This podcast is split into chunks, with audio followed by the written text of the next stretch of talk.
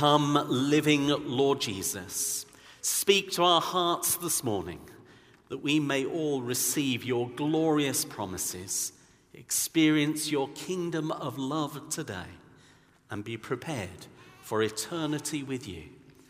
Amen. Amen. Please be seated. Well, this week was dominated by Black Friday. I wonder whether you bagged any uh, bargains. It's been a weekend of self interest for those of us, anyway, looking for a good deal. Or retailers who are trying to boost their profits by luring us to overspend.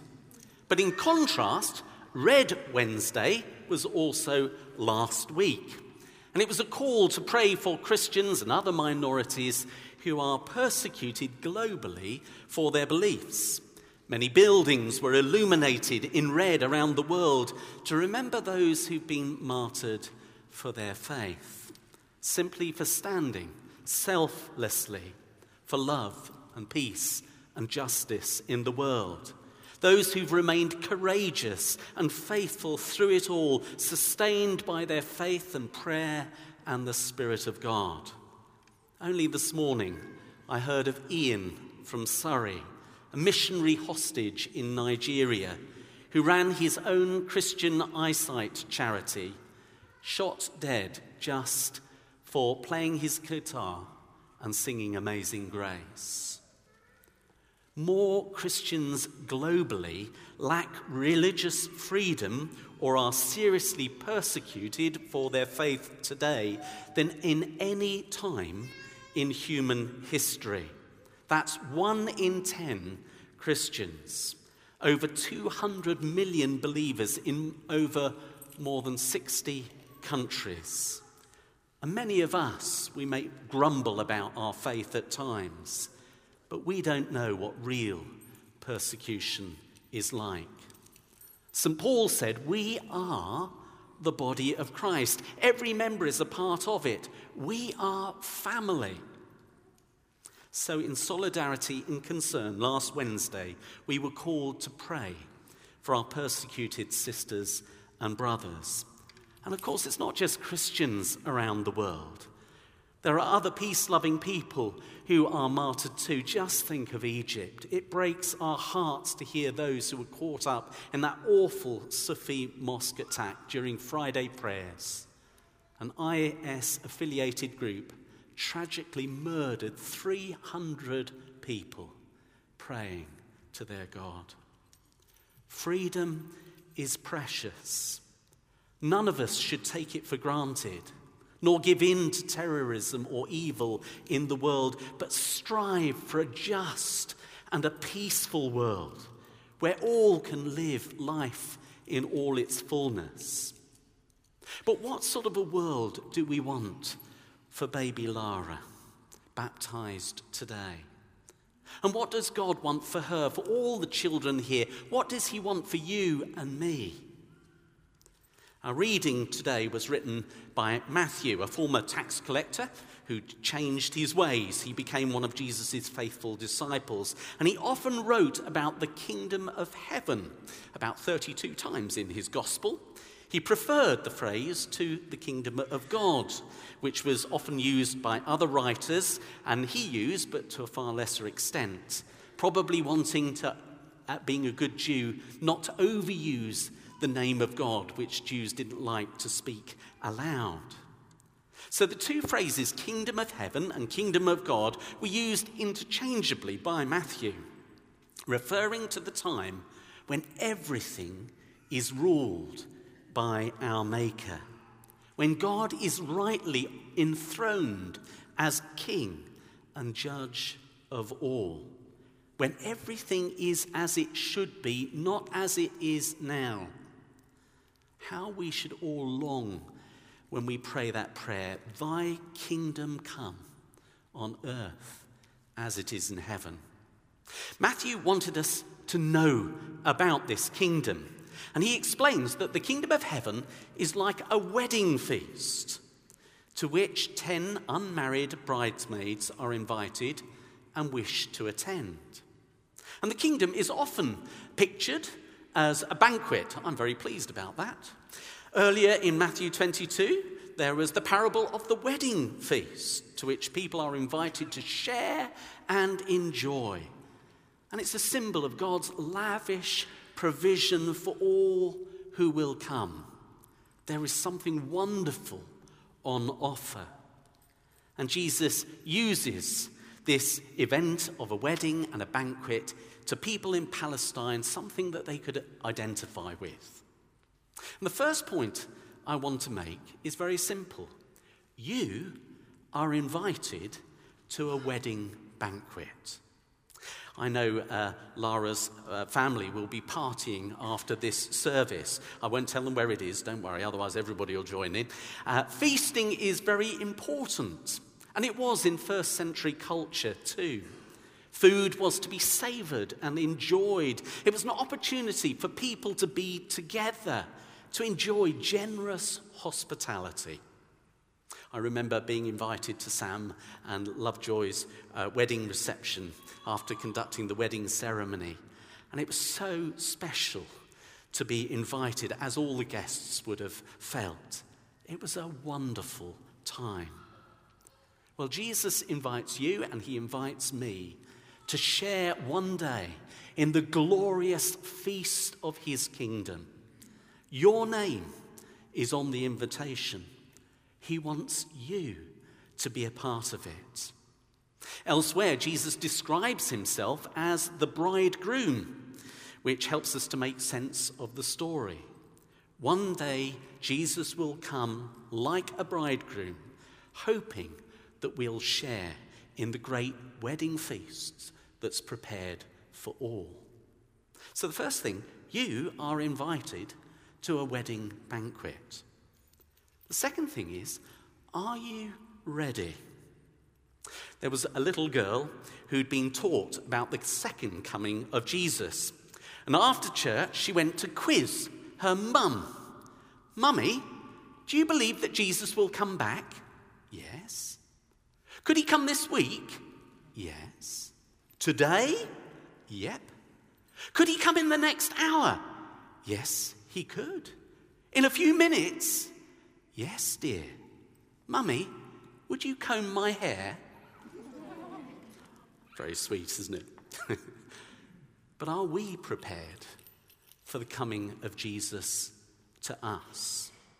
I'm really realizing at the moment just how unprepared I am for Christmas this year. Having four Sundays in Advent is kind of confusing me totally. Life's so hectic and it always seems to creep up. But like it or not, I have to be ready by the 25th of December, which is just four weeks away. There's a timeline to work towards. Well, Jesus is coming to us isn't like that. We never know when Jesus could actually turn up in our lives as individuals or as a church. We don't know when we will die and we will meet our Maker. Ultimately, the second coming of Christ will also be at a time and an hour that is unknown. But when Jesus does come, will you be full of excuses, saying, I'm sorry, I'm not ready? The fact is, he's coming, ready or not. And today's parable isn't a story about a people waiting for, uh, uh, people waiting for a bride, as guests and ministers frequently do. I can't remember whether Lovejoy was on time or not. No, you were on time. Fantastic. I once had a bride who was nearly two hours late. That was in Colchester, and it wasn't Francis either. the parable is about waiting for the bridegroom. The bride and the bridesmaids, you see, were expecting him to come, to take them to the wedding feast and then to his house. The wedding couple in those days didn't go away for a honeymoon. They stayed at home for a week. They didn't go to Bali or the Bahamas or Brighton. They stayed at home and they were treated like royalty. Only their chosen friends were invited to these celebrations. And so the story is about those who went and those who didn't go. Not only to a wedding ceremony, but to the lengthy festivities afterwards. But for whatever reason, the groom was delayed. He didn't come when he was expected. Perhaps the stag do overrun, I don't know. Uh, perhaps there were too many well wishers on that long journey around the village to go and pick up his bride and the bridesmaids. Someone would have been sent ahead to announce, Behold, the bridegroom's coming. But nobody knew exactly when that would be. The bridal party had to be ready for the call, whatever time he chose to arrive, and sometimes that would be at night.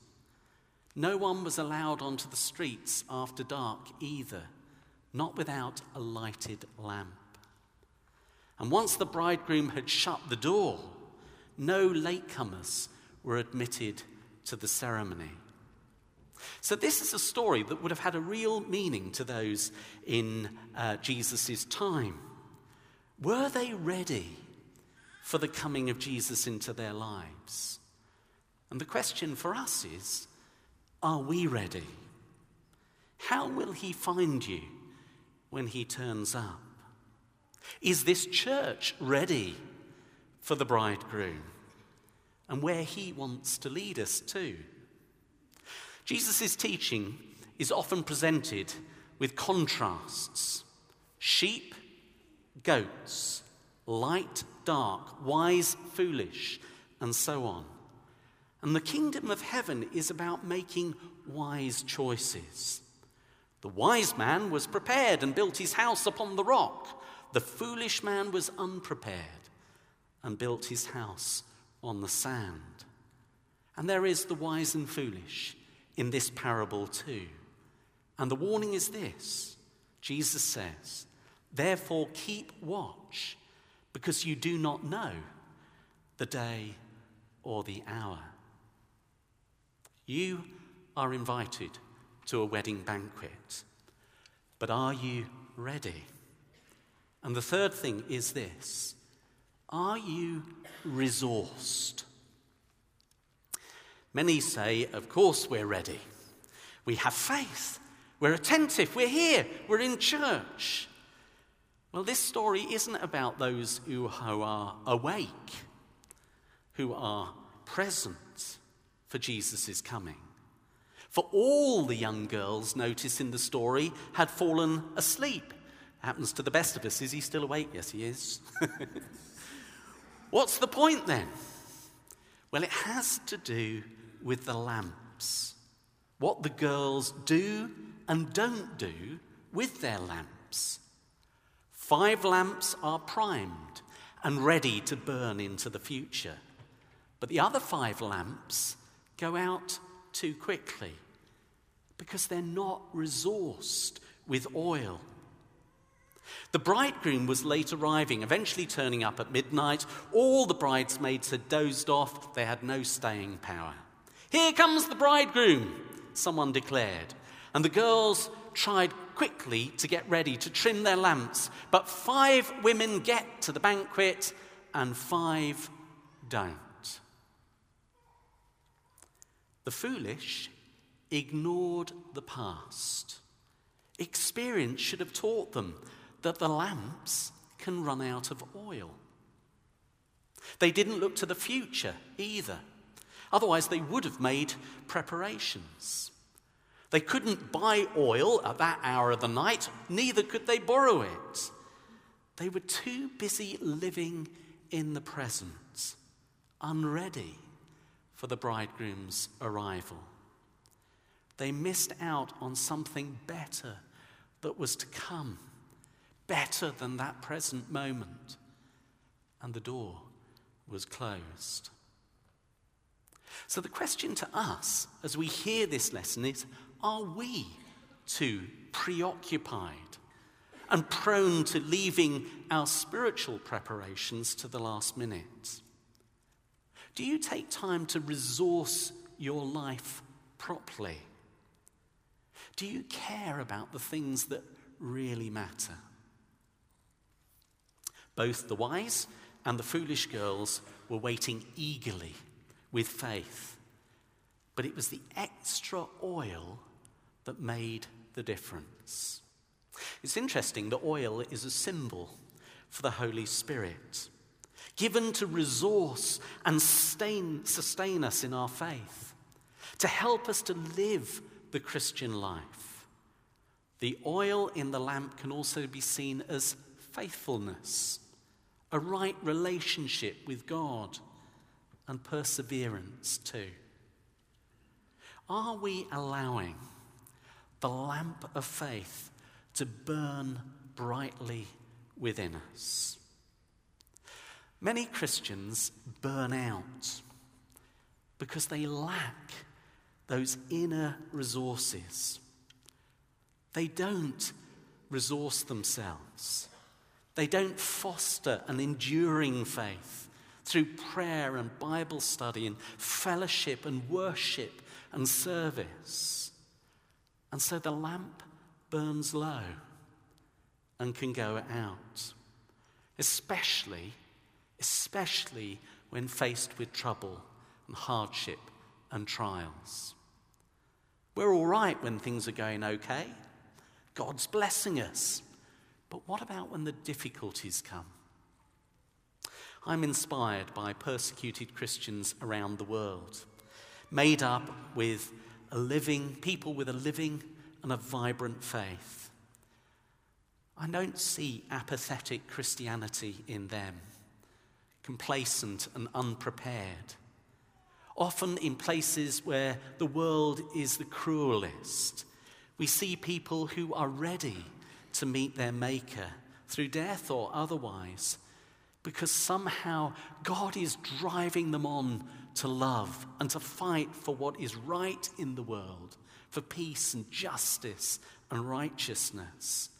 Determined to share in God's mission to transform the world, to make it into a better place.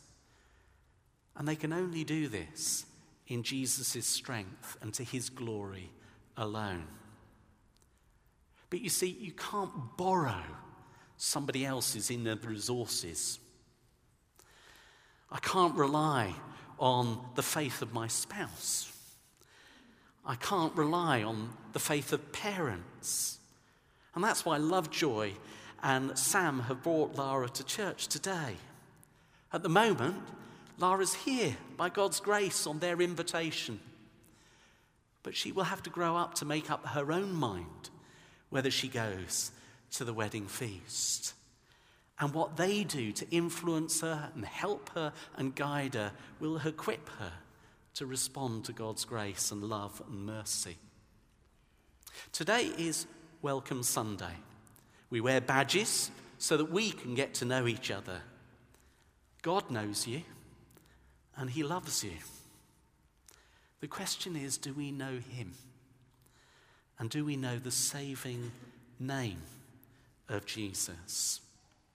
So, the warning in today's passage is don't be like the five who were foolish, unprepared, faithless, unresourced, and full of regrets, and judged, as we all will be one day, but who miss out on the glorious promises of God's kingdom.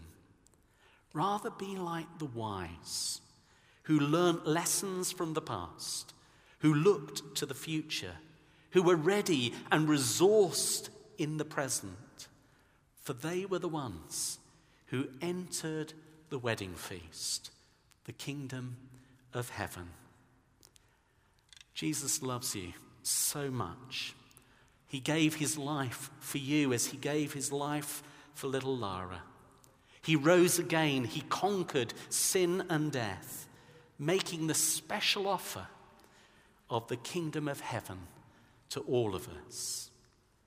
Jesus turned the hopelessness of Calvary's Black Friday into the joyous hope and blazing light of Resurrection Sunday. Amen.